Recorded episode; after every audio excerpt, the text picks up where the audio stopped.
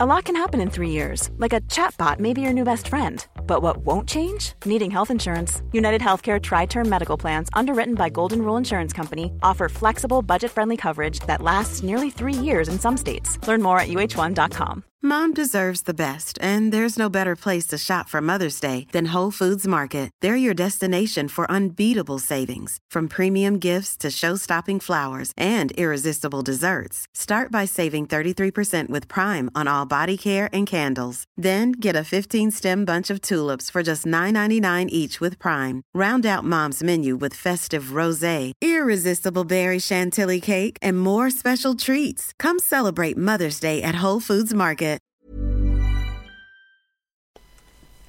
Hello, everybody, and welcome to the Rugby Dungeon. You can find me, as usual, at Jay Beardmore, this podcast at the Rugby Dungeon.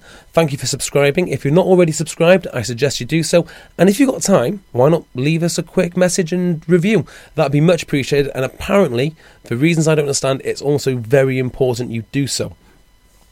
Now, let's have a quick word with our sponsors. That is Field and Flower. Field and Flower provide fresh, organic, traceable, grass fed meat direct to your door. Go onto their website, have a look at one of their many boxes. They've got the barbecue box, a regular box, they've got a poultry box, they've got all the boxes you could possibly want. Pick the one which is best for, best for you and your family. Order it, use our code rugby20 at checkout, and that's it. Simple as that. Sit back and wait for your delicious grass fed meat to come direct to your door. They've supported us from day one. You've supported them from day one. And I'm still astonished by how many of you continue to support them week in, week out. So go onto their website, Field and Flower, select the product you, you want, but use our code at checkout for your discount. That's Rugby20. Okay, let's get into our interview. This is Joe Marler. How are you, Joe? Hello, mate. Yeah, I'm I'm fine, thank you. We had a bit of an issue with uh, Skype for the last what four or five minutes. Yeah, I don't. Uh, I've struggled with that. I can't quite understand why you couldn't get to grips with it.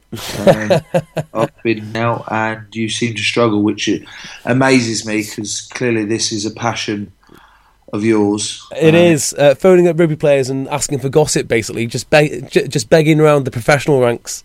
Yeah, and you're not particularly uh, professional with it, so I think you need to improve on that, please, JB. I, I couldn't I couldn't agree more. So, what uh, what have you been up to on, on the off season then, Joe? Uh, off season, oh bloody hell, seems a seems a long time ago where I was completely off. Um, I went to Greece with the family. Nice. Um, which was lovely, and then went to Ibiza on a stag do. Um, Danny Care's Stag Do, which was now is that the one which you t- uh, a lot of things were posted on Twitter on yachts that kind of thing. Yes, that yes, that looks superb. Did you go to the wedding? Was it this weekend? Yeah, yeah, just been, just been. Um, it was uh, it was delightful. It was it was very, it was a very good wedding from the uh, bits and bobs that I've pieced together of remembering it. Superb. I've got to say the stag do looked uh, looked excellent. Uh, particularly, was it a little water jetty thing which uh, everyone was on? Yeah, I uh, I didn't quite uh, make the cut for that, um, mainly because I was too scared. Um, but the the yacht, it was a. I can't remember the connection to be honest with the with the thing, but this bloke basically hosted us on his yacht for one of, for one of the days, and it's, it, it was unbelievable. It's got to be a bit of an ego boost, though, hasn't it? Having some of the England team and most of the Harlequins team on on your yacht, you can't go wrong with it. Yeah, I. Uh, I think we were pretty much small fry to him though, because um, the following Sunday or Monday, it was at uh, he hosted Dan Bilzerian. So oh really? yeah, so it, it was like we almost had to try and persuade him that we were rugby players. The thing is, though, right? I mean, you say like that small fry. I'm pretty convinced Dan Bilzerian, if he had half a chance to be a rugby player, would be a rugby player. Oh yeah, definitely. I mean, that's the sort of image that, he, that he's trying to put across. Yeah, he loves he loves himself. He loves um, what's it they call him, King of Instagram. Yeah, well, do, do you follow him on Instagram? Uh, I don't know. I'm, I'm, strictly clean following on Instagram. You know. Oh, uh, oh, well, you should follow him. But apparently, when he does his little um, his little bits and pieces, Yeah. it's a full on production. It's not like he just happens to show up with three women playing poker and they all own AR-15s. He orders the whole thing in, does like a set, takes the photos, and off and then off he goes again. Oh bloody hell! He's a pro. He's a he's a proper pro. Then yeah. Yeah, but the other thing apparently is he's not very good at poker. It is what I hear, but whether that's true or not, I don't know. It, it's all just an image. Well, let's hope Dan Bilzerian does not listen in on your podcast. Oh, big I fan. He'll be happy. He's a big fan. Uh, so, how is the off season structured for you? Because obviously the England boys went away on tour to Australia. Then they have their break straight after. Uh, Were you included? Uh, uh, do you have the same schedule because you're part of the uh, the overall group, or No. has it been different for you? No, no, completely different. Um, I took my well, it's five weeks now. Five weeks compulsory off off season, which was very nice. Uh, I took it straight away at the end of the season once I'd made the decision Yeah, um, to not tour, and uh, we went away to Greece pretty much straight away. Mm. Um, then, like I said, ended up Ibiza, and I've just got back from Portugal, so um, straight away I've I'd been in the club for four weeks. Yeah, four weeks until we got a week off. Um, like I said, just got back from Portugal, so that that's how it was structured so far, and we've got another seven weeks to go before the start of the season. seems like an absolute eternity before actual any rugby starts off again. Oh, it always is. Um, but um, you've got to do the graft. You've got to do the bloody shit. Am, am I allowed to swear on this podcast? You can do whatever you want, Joe. Oh bollocks! For the next Uh, for the next hour, treat it like the Joe Marler show. well, that's ridiculous. Um, So you, um, so yeah, they've got another seven weeks. Like you said, it would take bloody ages to get to that September third game. yeah. So you you've obviously been in a lot longer than say all the all the guys that are on tour in Australia. Yeah, they haven't actually joined us yet. They're they're due in. Um, they're due in next week. Okay, and and and how is the atmosphere without them? Do you find you get different like different work done, or is it basically working with you with the lads that aren't in England, and when the rest of the boys come back, that's that's when you get into it?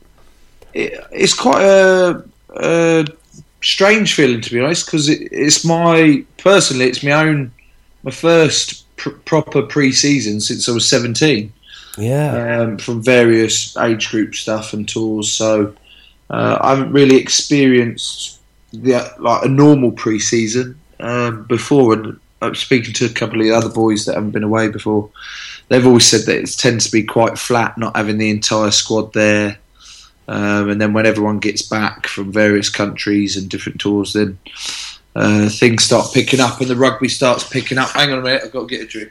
no worries, mate. And then, uh, but I've actually really enjoyed it. Uh, it is a bit. The first couple of weeks are a little bit of um, you get a little bit excited to begin with. Mhm. I'd say for like the first hour.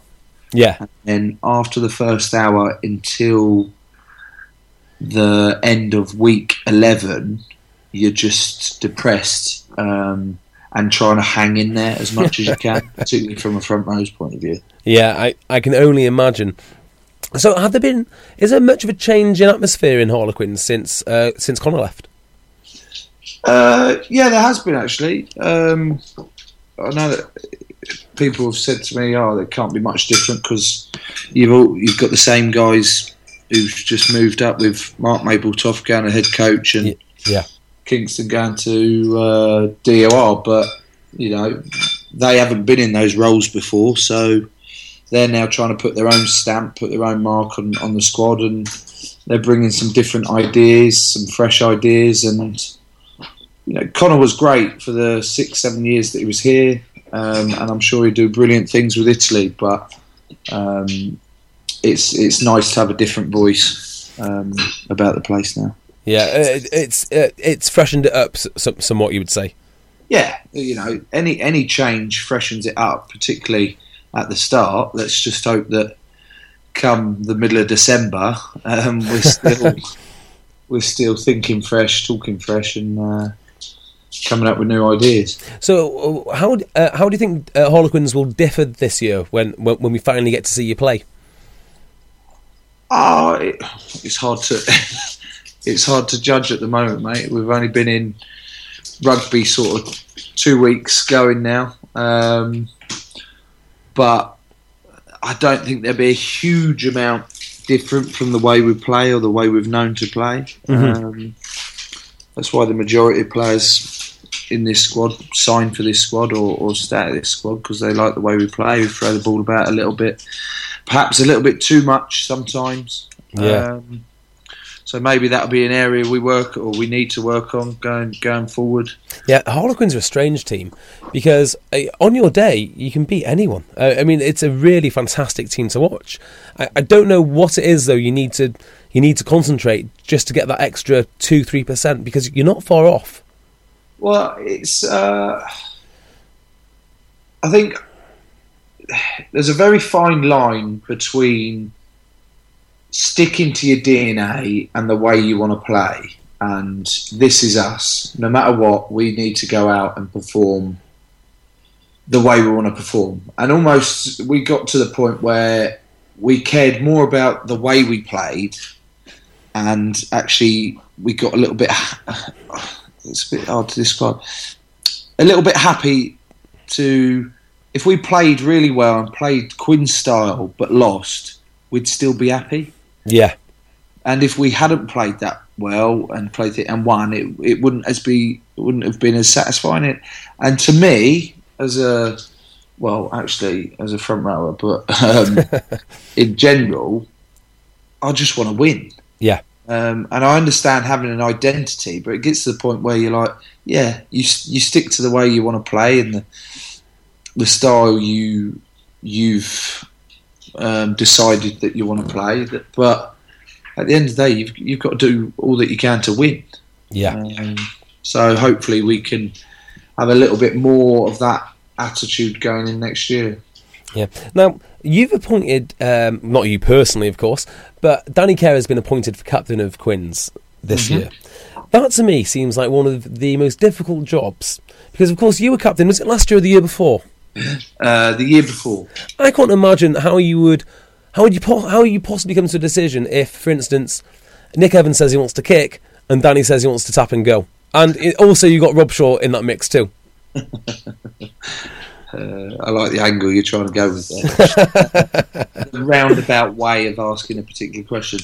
Um, uh, Danny will always go with his instincts, mate. He's a scrum half that that lives on the edge of, of tempo and quick taps and quick throws, and he'll just go with his in, instinct. Um, but he's done an excellent job as captain and has actually um, shown. You know, it's first year, so we're still learning learning the ropes and learning the role and having to deal with different egos. I mean, there's enough of us in this team, um, and different managing different personalities and managing different referees. Because Christ, we've got a um, a wide variety of referees and different ways you need to talk to them. That's really interesting. Um, That's so um, he he's doing well, mate, and he'll get better at those decision makings. Ultimately, we'll buy into the fact that if he quick if he quick taps and taps and goes, then we, we back him. If Kyle Sinckler taps and goes, then- well, I mean, he'll probably score.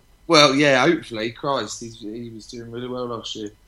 Yeah. Um, but you, you you got to back your mates, and then you can question it after and learn from it after. Yeah, it strikes me uh, for Harlequins, and tell me if I'm wrong, but this is just from an outsider looking in, that you've got a really, a really good core group of guys, and actually, it's not a case of just Danny being the captain, but you know, you could take over the role. You got, you got Chris, uh, you got Nick. You've got, you've actually got a good, a good group of leaders. Uh, Mike, Mike Brown, of course.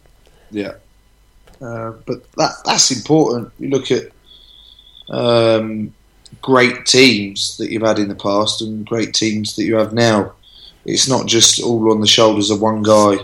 It's about the boys, you know, getting around him, taking the pressure off him um, when it's needed, and and also everyone being on the same page. Because if you've got too many people thinking different things, well, you're never going to be successful. So, hopefully, us as a, a leadership group, boys that have been there a while, and other boys that don't necessarily play as much, your Karl Dicksons, your Mark Lamberts, Yeah. who are still senior boys and leaders within this group, can actually kick on, set set the standards for for this coming season, and actually have a successful season. I don't know what a successful season looks for, looks for us yet. Looks like for us yet. What- Um, that's that's that's an, that's an interesting point. I mean, what would you what would you be happy with this year? Obviously, winning winning the whole thing.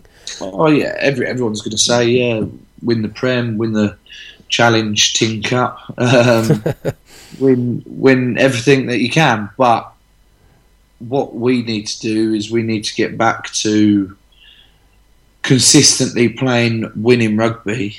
Um, and the last few years, we've what eight? We've like we started after we won the Prem. We then finished top four two years running, but never really made any progress or never re- really changed things up. Um, and then ended up sliding down, resting on our laurels a little bit, and then we finished eighth. And I think did we finish seventh last year? Seventh or eighth again last year. You may you may well have actually. I mean, I, I thought last year's performance on you know as a whole was actually more impressive than the previous year. Even though you got to fourth last uh, the previous year, you I think went out against Bath. But the reason I say that is you know you've had some significant scalps. You're one of the few teams to beat Saracens, and actually I think the league is more was more competitive last year than it was the year before. Yeah, I mean- yeah. We we uh, I, I agree with you. The first first half of last season felt like we'd had a couple of new signings. We've got Jamie Roberts in, Adam Jones in, some fresh faces, which were brilliant and top quality players. And we were we were playing some decent rugby. We were winning games, and the Sarries game was a big one for us. Um, and then the sort of Christmas period, Six Nation period happened, and we lost our way, and and we we never got it back. Really, a killer blow for us was the Northampton game at home when I I've never I didn't play in it, but I remember watching it back. I've never seen something like that happen in a game when Ben Botica's kick. All he had to do was run out. And Oh. they stopped and won the game, and he kicks the ball and it comes back in, and they score after the next seven or eight phases. Yeah. I think that was a a big blow to us. Do you know what? I, I feel I, I feel so sorry for Ben Botica. Uh, he's he's just not blessed with luck. I, I think that's that's what it comes down to. Very good player, seems like a nice guy, but just not blessed with luck. I mean, you've got the Northampton game, which you're absolutely right about, and of course you've got the Montpellier game. I mean, uh, uh, you know, let's not let's not relive that. But I think I think when it, I don't know when he starts at Montpellier, but I'm sure there'll be a a pretty big welcoming party for him. Um, yeah, I hear they're going to carry him in. yeah, Helicopter him in. last game. Yeah, that was uh, that, that that must have been devastating though. Actually, Yeah, it was. I mean, could we have scored off that? Uh, You don't know. You've got to give yourself a chance. But did we really deserve to even be in a position um, to draw the game and take it into extra time? Probably not. But it's cup final, so it's not really about deserving. It's about yeah, whether you get it done or not. But um, it was a very odd feeling, to be honest. And you know, he, he didn't take it particularly well. I can't, can't imagine he Um, did. I can't, and it's just the it's almost like this kind of poetic ending. It's just so it's so unfortunate for, for the guy. Any other team, and you might have just said, you know, that's, that's, that's just a bit, that's just a bit, bit unlucky. But it just seems to be the ultimate misfortune that it that it was Montpellier too. So, like after the game, then just just give us a, give us an idea. You're all sitting there, and I imagine it's it's deadly silent because you're all pros, and you you know you all want to um, you you all want to win. So I guess losing feels terrible. Was there was there a moment when when someone said, mm, "Cheers, Ben"? You know, kind of like like a, like a light-hearted moment, or was it just completely serious throughout the whole thing? a light-hearted one. Uh, there might have been a couple of uh, cheers, Ben. Um, what bloody hell were you doing? Um, Oh, nah, poor guy. you've just you're spot on. Really, it's that sort of funeral esque um, feeling, and then it's like, well, actually, no, no one died. Someone get us a beer, um, and let's do what we're very good at, and uh, get on the piss. Well, uh, I was going to say, outside of, I've not really been around the Harlequins camp that um, that much. For instance, when they when they when they when they came up to Sale, but I have heard good things about the actual team spirit there and, and all um, and and all the things that you get up to. If I was going to be playing um, professional rugby, I think I think I'd probably go and join Saracens because they seem to have the like the rub of the green on all the social events, all the trips away. It just seems like uh, it just And- seems like the place to be. Win. Huh? And they actually win. Yeah, yeah, they're a, they're a formidable all. outfit, They've got it all, mate. They've got it all. except for when they came uh, came up against you boys.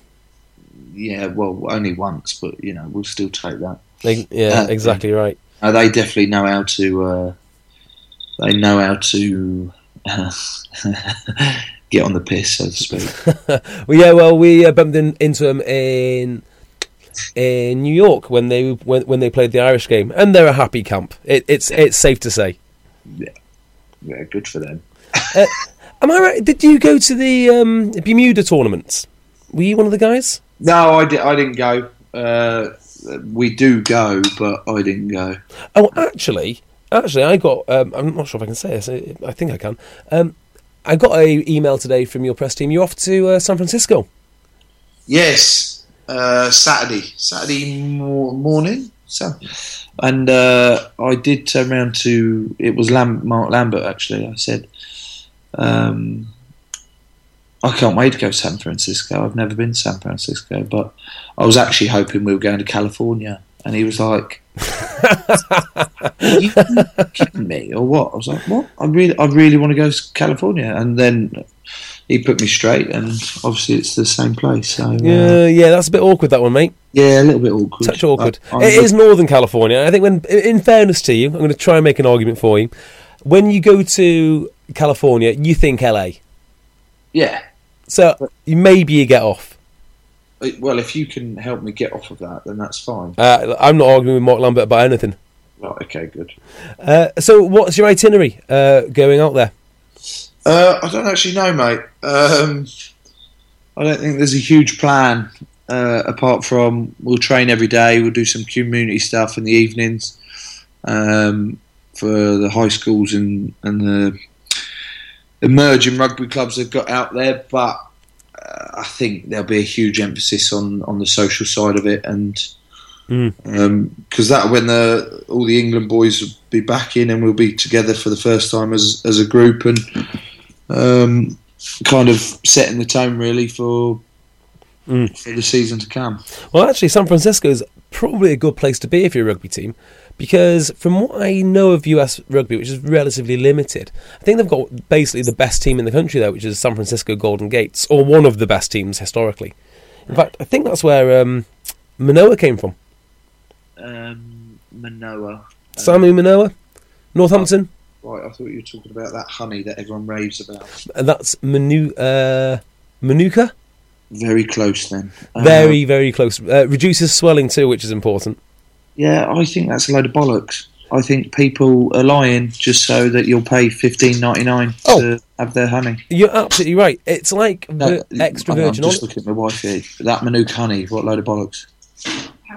Apparently, yeah, she agrees. Oh well, okay. So it's basically like um, uh, extra virgin olive oil. When I can't remember the the exact uh, quantities, but say ten million quantities are sold, and only five million. Uh, f- sorry, f- ten million liters are sold, but only five five million li- liters are made. Um, I'm slightly worried, um, or no, worried and fascinated as to how you have just come out with that stat, or Oh. are you just googling these stats straight away and then just saying them out loud. I know all sorts of weird things. Uh, The thing is, it's it's living with a wife because uh, you know, my, my wife's actually a doctor, but it doesn't stop her from doing from basically looking into all these you know uh, miracle remedies, various creams, various oil-based creams, eight-hour cream, all this thing which I'm convinced is complete and utter bollocks. So you've always got to have your bullshit deten- um, your bullshit detector on go all the time. It's going to cost you a lot of money, and Manuka honey falls exactly into that category. Yeah, well, tastes like honey to me, mate. So Yeah, well, I, I've I've made the mistake of spending 12 pound on it before, so you're you're in good company. Um, going back to going back to the, to, to to the states, then you say you said you're going to do some do do some community work. Uh, do you do much of that in Quins in general, uh, getting local schools and that sort of thing? yeah, I think uh, it's a huge part of the club, and I think it's a huge part of the, a lot of the clubs in the Premiership now. Um, you know, get, getting to know the the feeder clubs, the, the clubs that the players who are, are, playing in the squad first started their rugby at, and and getting that connection, and mm. um, it's really good for. There's a lot of guys in our squad that have now turned to coaching whilst they're still playing, so it's good for them to. Oh, is is Nick Easter coaching with you now? Have I got Nick that right? Easter is yeah, he's our defence coach. Oh, nice. Uh, and uh, uh, has he has he gone through that transition fairly easily? Well, he's he what was he Wimbledon? He was Wimbledon coach for the last few years. Uh, okay. He was doing on the side, and now he's decided to narrow it down a bit to being a specific defence coach for us. Mm. Um, which is actually probably a win-win, to be honest, because we're shithouse in defence. uh, so if we continue to be shithouse, he won't have lost anything, and if we improve, well, then he's gained everything. So, well, um, what do you think it is about your defensive structure which wasn't top notch last year? Then uh, interest, interest levels. Um, really, like, like, I said about um, the way we play, uh, it's very attack, very attack focused. Um, boys get very excited about attacking um, and defence has always been a secondary nature to the majority of the squad, which you know is something Nick Easter has has got hold of this summer, and we've been doing defence not not every day, but pretty much three or four times during the week mm-hmm. um, as part of a work on because it's just not acceptable in this in this day and age because. Uh, you need a rock solid defence because everyone is now capable of they've got these strike runners everywhere. They've got great attackers. They've got, and if you're not interested in defending, unless our attack is world class and we can outscore them like bloody Barcelona can, mm. um, then you you know you need a defence. Okay, that's quite interesting because when I think of the Quins team, yeah, you you're naturally known for all your attacking prowess, but you do have some really good defensive pieces. I don't think there's a man on earth that works harder than Chris Robshaw, and then you've got Jamie Roberts. I mean, I'm a Welshman, and you know that that that guy is borderline hero, borderline heroic when he plays um, the way he does for Wales. Yeah. No, I, I agree with you. Um, you've got some very, we've got some very good individual defenders, but you know they can't do it all mm. um, unless everyone one to fifteen is buying into it and getting on with it. Then you're buggered. So how would you go about fixing fixing that then? Uh, getting the interest back into the boys. You've, you've got to make it exciting. Boys, boys enjoy defending. I mean, enjoy attacking because uh, you naturally want your hands on the ball. Well, most people do. Although there's actually a few people that um, yeah. go, go, around games actually said, no, don't pass me the ball. um, you know, they want to get their hands on the ball, they want to play rugby, they want to do that. And defence isn't very glamorous, it's not very exciting, so there's not many people that want to do it. That's interesting, you know, because. So you've, you've got to get that excitement level, which Saracens um, and the coaches that they've had in the past are probably the ones who are, who are best at. Um, I mean, they can now do both. I mean, I suppose why I'm quite surprised like is I see defence as the single easiest way to show all your teammates that you actually care about the team, exactly. and the best way to show you know a bit of courage, a bit of pride.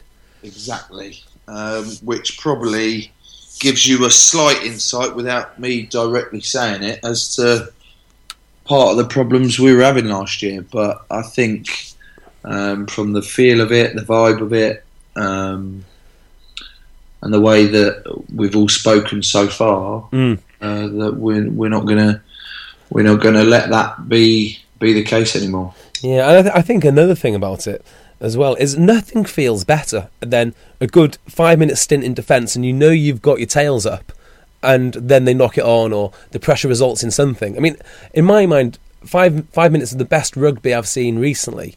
Probably Ireland Wales when uh, Wales just sat on their try line and soaked it all up for four minutes. Wonderful to watch. I love it. Yeah, well, it was the same with the boys down under.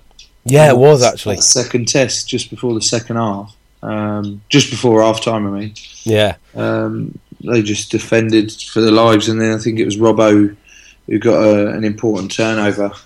Yeah, um, that you know, really set the tone. Well, actually, you can keep going, keep going, but we ain't budging. So um, you're right, mate. It's it's a huge area, and we people just need to respect it a little bit more and enjoy it a little bit more.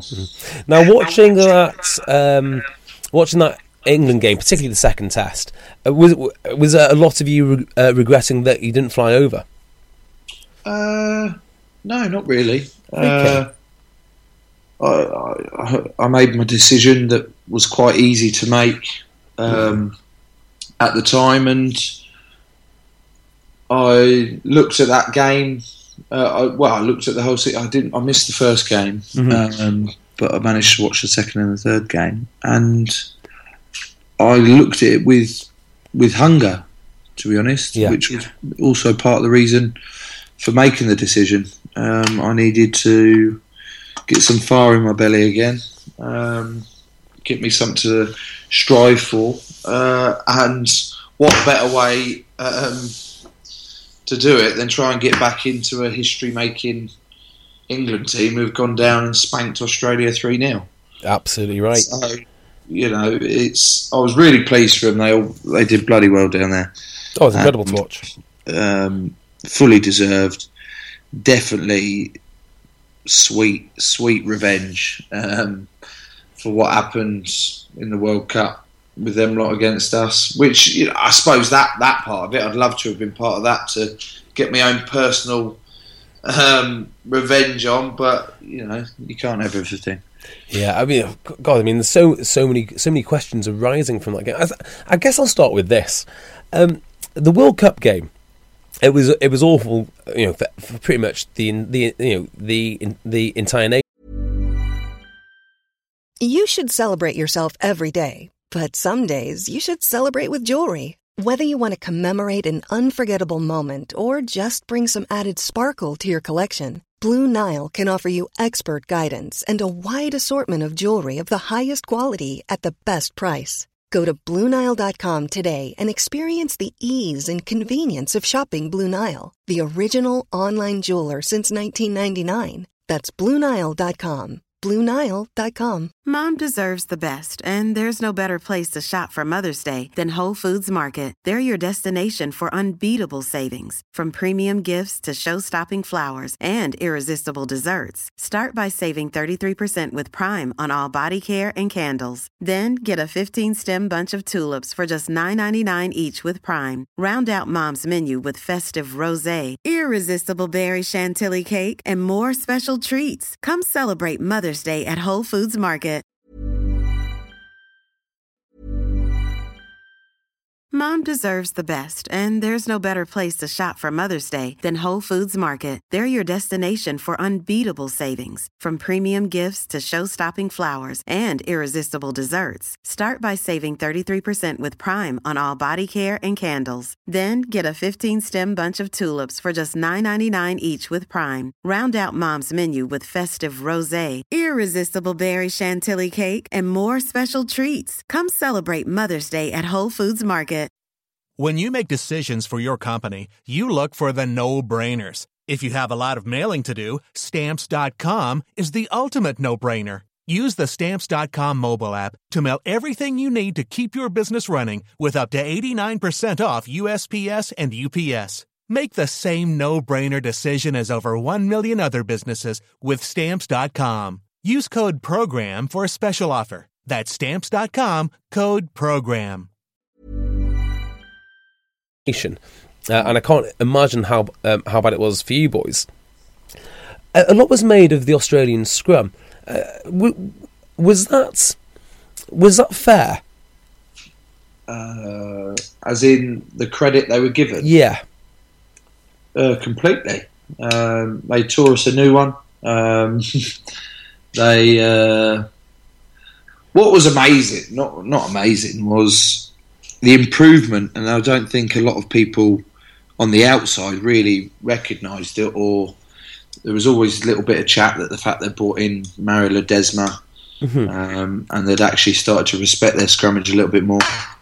Um, but they had some quality, quality operators. They had the likes of Kepu and Stephen Moore there, who you know, outstanding. And then you got Scott St- Scott who's arguably probably the best loose head at, at that tournament. Um, who isn't your stereotypical Australian prop who can't scrummage? Yeah, yeah. And you know, it came it came down to it. Uh, the crux of it, obviously, there was the there was the media frenzy from Bob Dwyer. Um, my, my favourite tweet of the year. I think you might have got some traction from our from our Twitter account. Well, actually, our Twitter account and everyone else in um, in the world. Yeah, there's no no comment on that. I don't think I'm. Um, I don't think I'm going to comment. no, don't don't do it, Joe. Don't don't do it. So, uh, so yeah, they they it, we didn't underestimate them at all. They they were just better than us mm. uh, by some margin, and that was something that will always stay with me personally. I know it'll always stay with uh, the likes of Tom Youngs and, and Dan Cole as well. Yeah, yeah, I, I, I can only imagine. Um, yeah, so you know they've made the improvements now. So when you go into a game like that and you have your first scrum, do you know immediately I'm in trouble here, or is it a gradual series of events? Uh, and that game in particular, actually. Sometimes there is some writing on the wall. Uh, the fact that I'd been pointed out as a completely illegal scrummager during the week, mm-hmm. um, and then the first scrum, I think it was either the first or the second scrum that I'm, pe- I'm penalised at. Mm. Uh, it, it did feel a little bit like, ah, shit um, we could probably do without not having any scrums this game um, because I think if there's 50-50 calls, I suspect they might go against us here. Yeah, and it turned out that way. It was just a spiral of shit that um, I could, we couldn't get a grip of, um, which was actually one. It wasn't all of the game. It was it was a big part of the game, and obviously a big part of what I remember, but they carved us from minute one to minute eighty in most departments. So they were they were deserving winners. Yeah, and uh, I mean, how much does referees' interpretation have to do with um, if you're going to have a good day or a bad day? Uh, a huge amount, huge amount. Mm-hmm. Um, there isn't a there isn't a huge amount of scrummaging scrum knowledgeable referees out there, if yeah. that makes sense. Uh, a lot of French ones are good because a lot of the French game is based around scrum, and they have a lot more mm. uh, than than our guys. Uh, so it, it, can definitely affect it. Uh, but you have to do your own research as players as well about what sort of uh, pictures the ref's looking for. Yeah, I mean, David Flatman told me a story about I think it was. I'm going to say it was Spreadbury um, when he was refing. Yeah. And apparently he walked around with a. No, it's Dean Richards. Um, and apparently he walked around with a, with a photograph and he said, This is what I want to see. And that that was it. That that that, that was the knowledge. Uh, scrum uh, scrum class over. Well, you know, I'd like to see a little bit more um, of that from some of the uh, younger refs coming up in the game because uh, I do get the impression that some of the younger refs in the game and and even the older ones they're getting put under pressure by outside sources by the publics and scrums are boring they're dropping too much mm. something needs to be done about them and so they're getting a little bit scared. What's your? I mean, just take away the media side of it and what supposedly the fans want, because I don't buy what the fans want at all. I, I, don't believe it. And even if even if they do want it, it just means they don't know what what they want. What's your view on scrummaging and how it fits into the game? Because in my mind, it's some of the most glorious rugby that you're ever likely to see. Well, I just I get sick of people that say you should get rid of scrums. I'm like, well, f- go play rugby league then. For Christ's sake. Exactly. The whole point of the game is to have these different um, specialist areas the scrum, the line out, the ruck, the maul. Like, that's the, the variety of life, mate. You know, you get fat, thin, muscly, quick, black, white, anyone who wants to play the game, and the actual game itself is um, a huge variety. If they took it away, well, one, I'd be out the bloody job. Yeah. Um, which you know, I don't think turfing would pay quite as well. um, Would that be the alternative? yeah, at the moment, yeah. Um, yeah, I haven't really got a lot of options there. You could be an artist. Yeah, no, I can't really draw, so I struggle with that. Uh, Um, but I think the scrum's improving. I think the new laws are actually improving it. I think now the now the laws, I think they could go another bit further and completely take away the hit um, and go old school completely. That the scrum doesn't actually start until the ball's in. yeah, I, I- I've got a very strange theory a- about scrummaging, and I'm sure you'll prove it. Hang on, hang on, JB. Who Uh, won? What do you mean? Who's come third and fourth? No, Jason's in the top two. Bollocks. Sorry, mate. Um, I'm missing Big Brother. Uh, what is Big Brother? What are you watching a recording from 1999 or something? I mean, that's not funny in the slightest. um, and it's also disrespectful because Big Brother's one of the greatest TV shows that's ever been made. Uh, agreed. When it first came out, it was groundbreaking. I didn't even know it was still on. No, it's fantastic. Uh, we all well, we're all going through a, a period of retro TV at the moment, which is uh, you know, Robot Wars is back on on Sunday. Well, okay, I don't see you slagging that off. Uh, absolutely not. It's uh, it's TV gold, mate. Yeah, yeah. If you're in 1999, And uh, you're a 48 year old virgin that works for BAE Systems. Yeah, sure. Works well. Uh, where were we about scrummaging? Yes, my uh, my theory about um, scrummaging. So, all the new laws have come in. I understand them because they are there for the safety of the players. yeah, If you look back at, say, a Six Nations game, not that many people do, but say from the 80s, the, the hooker arrives quick, the, the two props bind on, on him as quickly as possible, and they all get it done, usually before the referee even show, shows up. And I think, yeah, I can see there is uh, scope here for it to go wrong. But the more you systemize it, the more the props become specialist. And then you get, well, monsters like yourself, like half the Premiership. Uh, and I actually think all the stages of the scrum are just resulting in bigger scrummages. yeah. No, agreed, agreed. Like you described the the old scrums back in the 80s. That's definitely the way. I think we need to go back to, and I think it'll be a lot easier for the referees to actually referee. Yeah. you can you can then clearly see who's offending. Yeah, I, I- I think it might be safer. I, I really do. Yeah. So uh, it, yeah, it, it'd be interesting to see see what see what um, see what they come up with next. Uh, back to the art of uh, scrummaging. The uh, a game which I absolutely loved. It, must, it might have been last year. I think it was the year before. Was Sale Bath on a. It was a Friday night game. I don't know what it is with the, with the Premiership, but every time they schedule a Friday night game, doesn't matter who they're playing or where they're playing, it will rain. Then it surely it wasn't the nine all or the six all game, It was when Sale beat Bath away at Bath. right? Ah, yes, I do. Yes, I do know the one. and they had like I must have been five. Henry Thomas was Yes. uh, Pimbin. He came on the field and then That's the one.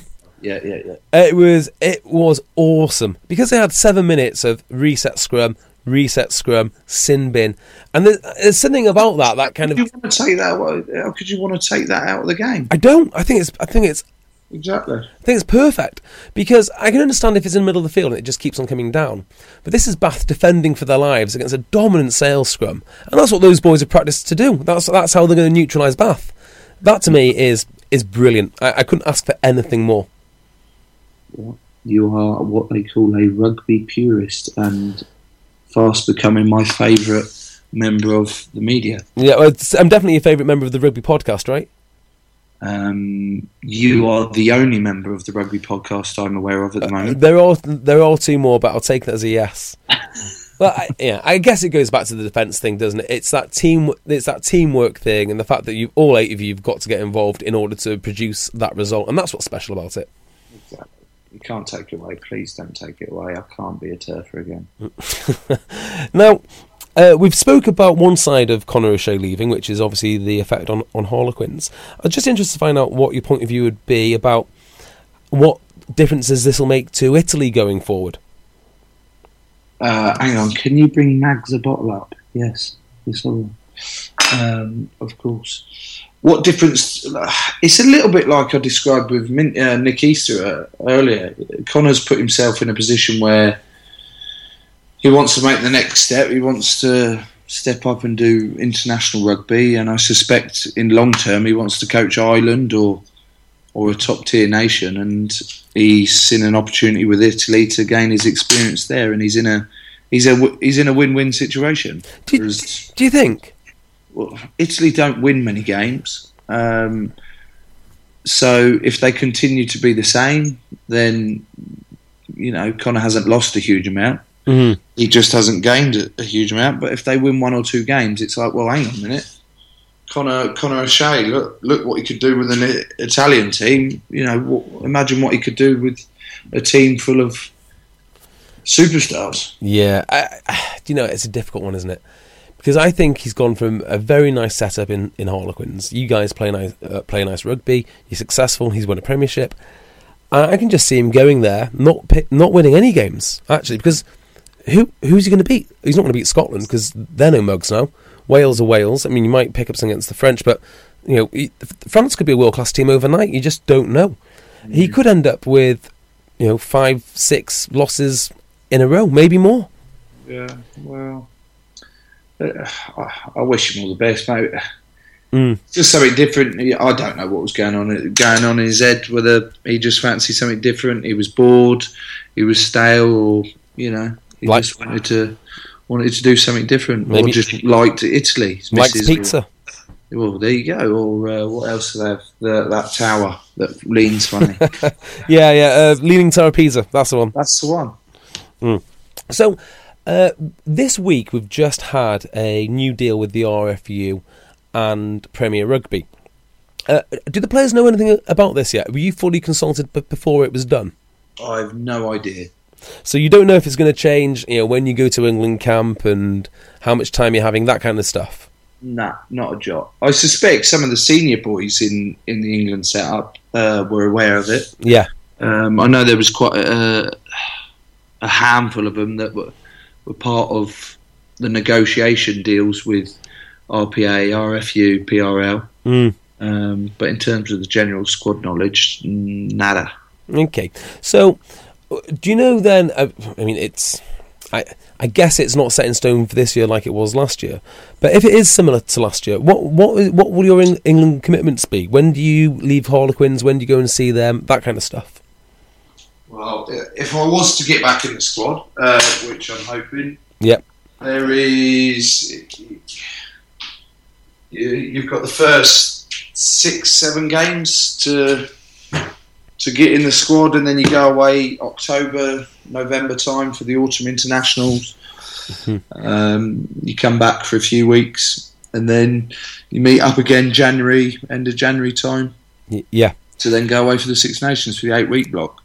Now, just remind me, who was Eddie Jones in charge of England for last year's autumn internationals? No, no, it was it wasn't on last year because of the World Cup. Okay, so the first set of games he had would be the Six Nations.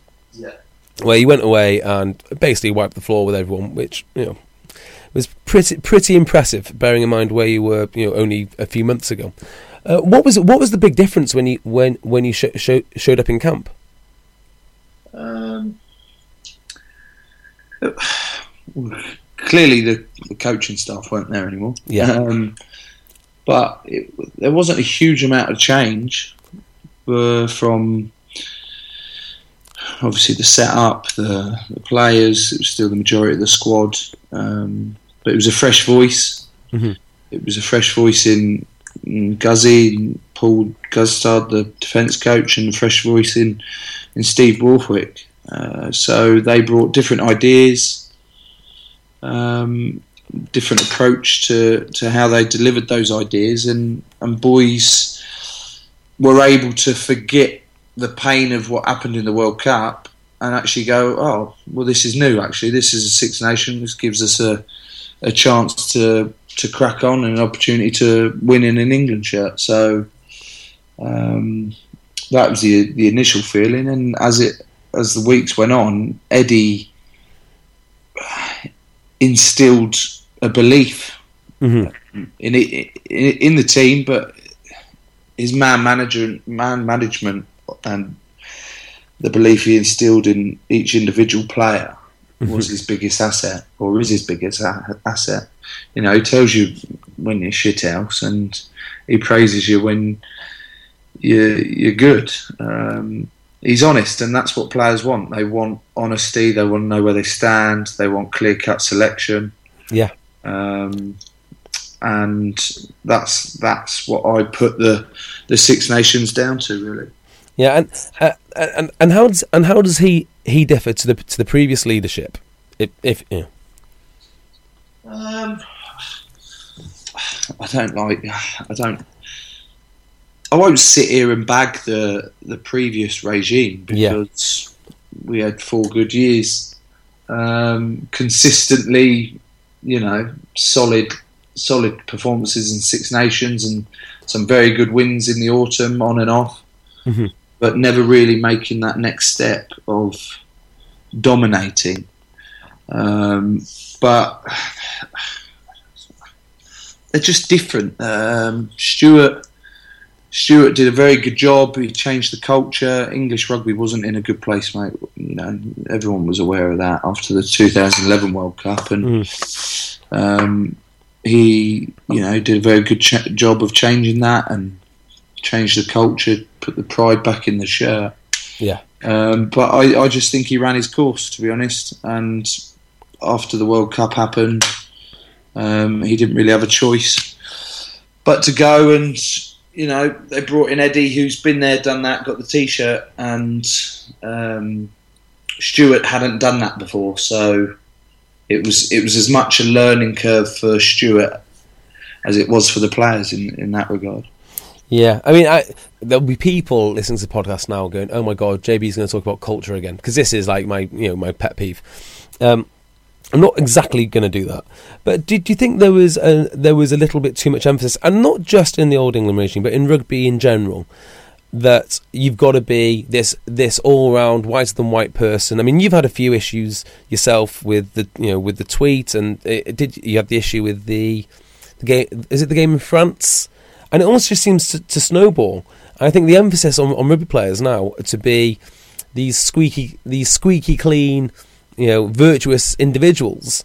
I, I, I think I, I think it's just got it, it's got slightly ridiculous. To be fair, I I agree with you. Um, well, obviously, I'm going to agree with you, aren't you? I do agree. Had um, say a team with a really piss poor culture, who go on the piss all the time, in trouble all the time, and stuff like that, but they win everything. Um, I, I doubt. Of course, there'd be headlines, but I doubt that there'd be as much made of it um, were they losing all the time. yeah, Because ultimately, it comes down to it. You, culture, connecting fans, connecting, you know, wanting people to to believe in you. People believe in winning. Yeah, That's that's what they believe in. You need to put all the emphasis on winning. Um, just do that, and I think sometimes people get lost, like you said, people get lost in the whole culture side of it, being squeaky clean. We've got to be um, role models to kids, and I, I understand that. I've got two young kids of my own, and um, I I've got to make changes to my own game and to my own personality moving forward, um, because I don't want them turning around and being like, well, who's this wank who's actually my dad? Um, because there'll be other kids out there who, who are like, well, who's this wanker who? well, they'd say well they'd say Bob uh, Bob Dwyer, right? I I don't know who Bob Dwyer is, um, so I can't comment on that. Don't worry. Um, But but you're right. You, I just a bit- I understand the role model and everything, but you don't have to go too far the other way where yeah, you don't do anything in, because that's not human. No. Humans make mistakes. Humans. Yeah, I mean, I, I mean, what I'm not saying is let's not go full like Bullingdon Club and you know wreck, like wreck a like wreck a bar, but there is a certain element of just letting players be themselves. And actually, I, I tell you, the great example is Dylan Hartley. I mean, Dylan Hartley wasn't even in the England squad. He was considered a liability, and some people may may agree with that. But actually, he's he's proved he's proved his worth over and over again now for England, and that's a guy who you wouldn't necessarily say, oh, role model. Uh, he's just a good rugby player. He's a fiery character, and if you start to cap that, you don't get the full benefit of the player. Yeah, no, I think you're spot on there. Um, he's done a he's done a brilliant job as captain. He's had his critics, and he'll always have his critics. Mm. Um, but like you described, if he's doing the job, then it comes to the point where the critics actually turn around and say, "Oh well, Yeah, decent job, so we'll leave him alone now." Yeah, I mean, I've, yeah, I, yeah, I've got problems with uh, coaching in the RFU in general, and uh, I mean, one of my biggest, uh, my biggest bugbears at the moment is this. I don't know if you have it at Quins at all, but it's almost like, yeah, we create a, a, a structure and a framework, and then the players colour in the, you know, the areas that we've left grey, and we let them lead lead it, and and, and off they go. Because I mean, that might be fine for Harlequins with all their star players, but this is starting to filter down through the through the lower leagues now, and I I, I just can't abide it. Uh, uh, we hear about um, Steve Steve Hansen who creates a culture, and then the All Blacks go and play. That's fine because the All Blacks are the best team in the world, but you can't. You simply couldn't do that if you were coaching London Welsh or if you were coaching Broughton Park or who, whoever else it may be. Yeah, no, you're spot on there. My, my own attitude towards it is um, the point of being a coach and the point of being a manager is to do exactly that. Yeah, You can't just create something and say, "Well, you guys have got to own it. You guys have got to lead it. it." I Well, hate it so That's your job to Yeah. lead it. That's what you're paid to do. Exactly right. We're paid to play the game, and you know, certain people are paid to to lead and be part of the senior group and stuff like that. But it's you. It's it's got to come from the top consistently. Mm. You know, I'm not saying it's got to be a dictatorship, but there has to be that direction from the top. That's what you're paid to do. It. You can't just say it's on you guys to Yeah. deal Uh, with it yourselves. Well, no, that's bollocks. it drives me insane because if that it re- if your if your attitude really is well you know i'm just going to create a good environment and then we'll get the most talented players in the world and off they go what what am i paying you money for why, why are you even here you, you're not needed exactly. so uh, yeah it's um I, you know, I i get relatively relatively passionate about it Yeah, I can see that. Yeah. uh, just to um just to finish off a few things um why do they call you fish Who calls me fish? uh, apparently some people call you fish Well, I don't know where you've got that from because people don't call me fish. Oh, is that right? Is that is that hundred percent not true? Who the bloody hell have you been talking to? I talk to everyone. I am. Um, how can I say? Uh, uh, pe- people in these circles talk, Joe. This is bollocks. Um, I've no idea. I've got no other information. I just, I just, no, just said uh, ask him why. It might be because I've got a gold trout fish on my arm that I got done when I was uh, Ah, long term injured, um, five weeks, and uh, and decided to get a tattoo. You know, that's uh, that might be it. ah, is that right? Okay. Well, um, I'll let Tom Castle know. That's it. That's exactly why you're called fish. Then. sake. You'll have to cut that bit out. Um, Cass, what a bastard. Yeah, yeah, uh, yeah. So uh, yeah, I, I, I did a bit of excuse upon fishing before before I um, before I interviewed you, and that was that was the interesting thing that came out. That and um, and you like to draw. Who who would have guessed?